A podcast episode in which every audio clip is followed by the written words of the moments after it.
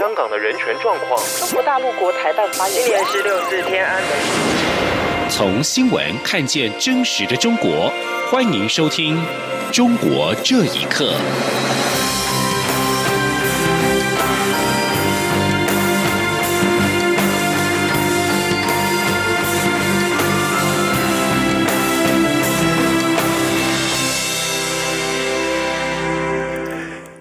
各位好，欢迎收听《中国这一刻》。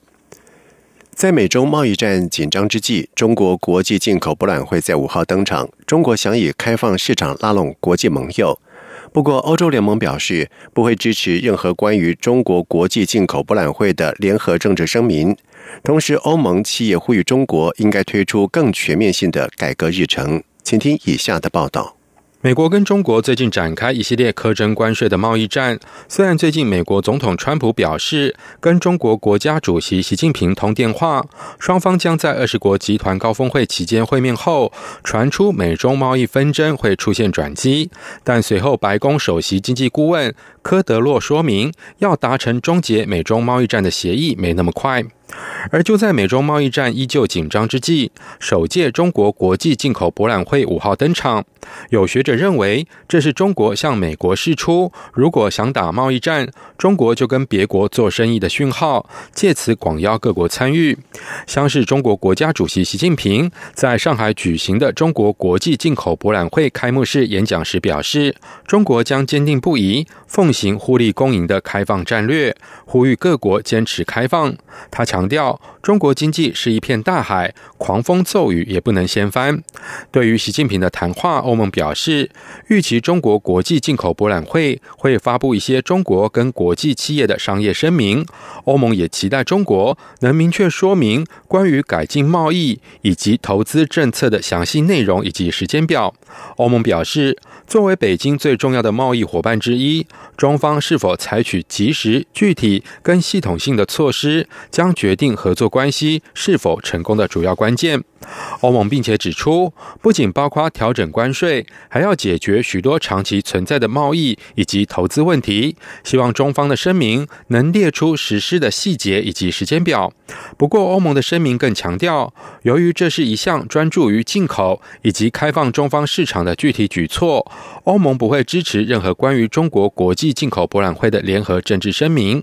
另外，德国驻中国大使葛策跟法国驻中国大使李想也在中国媒体联名发表文章，表示欧盟企业在中国应该享有跟中国企业在欧盟相同的市场机会，并且呼吁中国推出更全面的改革日程。以上新闻由央广整理报道。而另外一方面，中国欧盟商会批评中国国家主席习近平最新提出的开放市场承诺，只是重提先前未履行的诺言。但是，欧洲企业对中国的承诺已经无感。外国指控面对外界呼吁中国移除市场壁垒的声浪，北京市裹足不前，甚或倒退。不过，习近平在五号在上海出席中国国际进口博览会开幕的时候承诺，中国会真诚的开放市场。习近平宣布会在数个领域采取措施。不过，中国欧盟商会在措辞强硬的声明当中表示，习近平提出的许多承诺只是重复过去的声明。欧盟商会表示，中国政府持续的煽动外界对于习近平在中国国际进口博览会开幕式演说的期望。而中国欧盟商会副主席开勒表示。对我们而言，重要的是接下来会采取具体行动，并且明确提出改革时间表。若中国确实会持续开放，就会期待习近平宣布更多而且具有确切的承诺。而第一届中国国际进口博览会五号在上海开幕，中国国家主席习近平出席并且发表讲话。整个上海保安严密，街头布满了警察，多处实施道路管制。根据自由亚洲电台的报道表示，上海维权人士说，从三号开始就开始受到了监控。维权人士马雅莲指出，有警察登门造访，并且警告他不要去进博会，也不要在网上胡说，否则就会遭到关押。他感觉上海保安是前所未有的严格。他说：“现在有很多人就是因为进博会，现在失去了人身自由。说我昨天有两个朋友就是在陆家嘴。”在陆家嘴行走的时候，他们警察就过来查他们身份证，一查身份证，身份证里面显示他们是维权者身份的，马上就失踪了，连电话都打不通了。而另外一名上海维权人士王宗泽也表示，从四号开始就被两名国保监视，在路上的保安也是明显的增多。王宗泽说：“昨天什么，我们都坐地铁，就是地铁啊，每一个闸口啊，什么到到处就监视的人特别多嘛，警察也增加了。那比如说这个像这个主要的地方，比如像上海这个啊人民广场的这个一个这这一个枢枢纽站，还有这个。”靠这个火车站的枢纽站，它都有武警，啊，武警加警察，就是好像是管的这个很很恐怖的这种 监控的很严格的这个环境。而上海访民陈宝良透露，上海维权人士陆立明在上个礼拜在北京被刑拘，而之后被遣返上海，到现在仍然是失联，怀疑跟上海进博会期间维稳有关。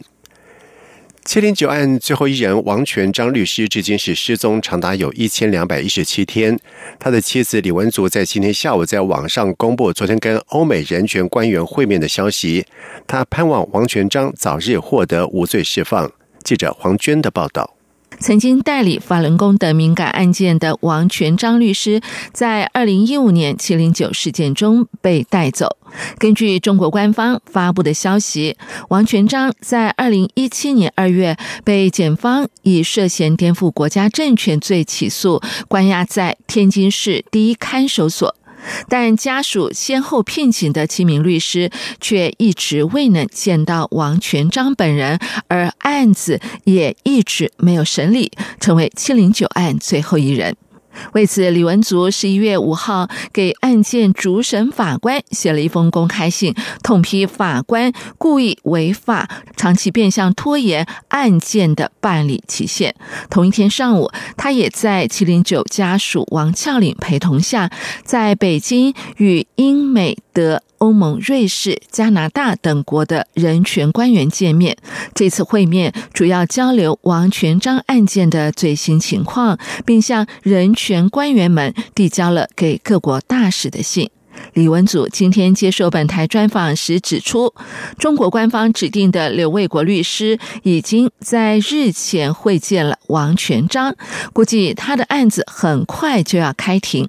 他希望开庭的时候，各国大使能够前往关注。李文足说：“这个信的内容是恳请各国的大使能够向政府提出去旁听王全章的案件的这样的明确的要求。”两个多月前，刘卫国律师曾经表示，因为运动受伤摔断牙齿，所以决定停止代理王全章的案子。但是最近，刘卫国又在网上留言说自己会继续代理案件，让李文祖非常困惑。刘卫国还透露，他已经会见过王全章，李文祖特别向他询问王全章的身心状况。李文祖说：“他说和以前。”没什么区别，我不知道他说的以前是什么时候的以前，或者以前是什么样子，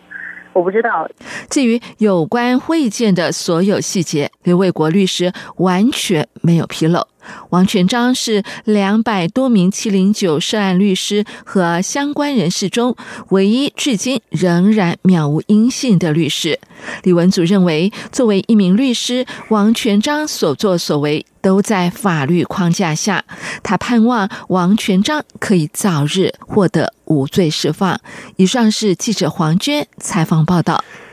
中国新的个人所得税法将在明年的一月一号开始实施。新税法对涉外人士征税做了大幅度的调整。就有学者表示，中国新的税法影响最大的是政界人士以及在中国开设企业的富豪。而至于一般民众，因为没有多少钱，也没有钱转移到海外。由于在多方的反对之下，有报道说中国可能考虑提供豁免条款。请听以下的报道。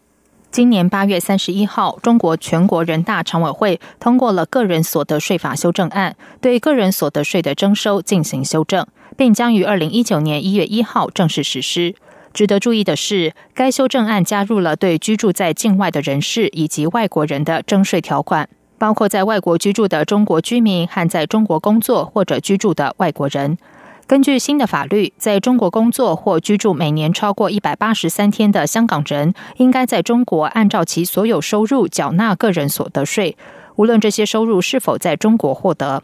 香港英文南华早报报道，中国税法针对涉外人士的部分面临极大的争议。中国的多个机构和政府部门都表达反对，导致有关当局面临巨大压力。报道说，其中反对最强烈的是香港。香港前任特首、中国全国政协副主席梁振英，目前已经开始游说中国政府，给在中国居住，尤其是在所谓大湾区居住的香港人有豁免的权利。以梁振英为例，他从欧洲 UGL 集团获得的五千万港元收入，在香港以百分之十七缴纳所得税，应缴纳八百五十万。但按照中国的百分之四十五纳税标准，他应该缴纳两千两百五十万港币的个人所得税。对此，美国南卡大学教授谢田表示，中国的新税法影响最大的是政界人士和在中国开设企业的富豪。谢田说：“香港很多那些上层人物过劳呀，他们在中国国内大陆呢有很多那个资产。他如果是在在在需要在两面缴税，在中国大陆也要报缴税的话，那他们负担就会很重。一个一个是为了反腐和打击那个政敌啊这些提提供线索。”再一个呢，就是向那个中国的富人开刀嘛。对大部分人来说，中国人地区他没有那么多的资产在外边，值得去逃到海外或在其他地方来新开个账户或者甚至进行交易。不过，香港会计师胡先生认为，中国的大贪官和富豪不会受到新税法的影响，因为过去几年都一直在调查。至于那些富豪的资产，应该处理的早处理掉了。受到中国新税法的影响，谢田表示，中国富人的海外资产在未来可能发生大流动，从香港、加勒比海岛国等地转往美国。南华早报报道说，美国并未加入全球报告标准，在目前两国关系紧张的情况下，恐怕也不会和中国合作。央广新闻整理报道。澳洲外交部长潘恩在今天表示，他在这个礼拜到北京访问的时候，将向中国提出澳洲对新疆维吾尔在教育营问题的关切。中国政府在新疆维吾尔自治区广设拘留营，未经审判便拘留维吾尔族人，是近年最庞大的压迫行动之一，已经引发了国际社会的关注。潘恩表示，他将就新疆在教育营的问题提出严重的关切。他并且指出，澳洲政府严重关切新疆的人权状况，因此在八号、九号访问北京期间，他将和包括中国外长王毅在内的官员提出此项问题。在面对国际社会的批判，中国官方起先是否认大规模关押维吾尔族人，但是最近改口，并且用职业教育和训练来形容这些设施，并且辩称这是打击新疆恐怖主义的一部分。中国民间独立智库天泽经济研究所所长盛红在推特展示了一张在一号由北京飞往美国芝加哥的机票，在准备参加在美国哈佛大学所举行的研讨会。不过，当天他在北京首都机场被当局拒绝出境，理由是危害国家安全。而边检人员没有进一步解释原因，只说是北京市公安局接到了中国国务院的指示。盛虹强调，自己发表的文章都是对中国发展的善意建议，宪法也保障自己的表达自由。批评当局禁止他出境是属于违法的行为。而这次研讨会是由天泽经济研究所跟哈佛大学合办。独立历史学者张立凡就表示，作为合办方，当然天泽所的这块牌子可能会影响到盛虹的出席。但是现在的政治形势已经发生了变化，原来想消灭并吞民营经济的势头已经扭转，可能具体主管部门还延续他们以往的惯性，就是必须把这些学者当作敌人来看待。青年问政团体香港众志在今天表示，他们先前就中国人权问题向联合国方面递交意见书，但是意见书遭到了删除。众志要求联合国方面解释。众志表示，联合国人权理事会在六号召开会议，由众多国家共同审议中国的人权状况。而先前公民团体可就中国香港以及澳门的人权状况，向联合国人权事务高级专员办公室递交意见书。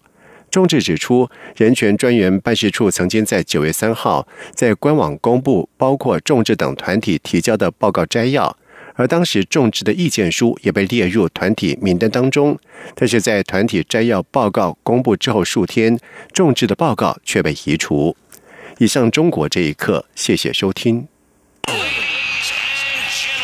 这里是中央广播电台台湾之音。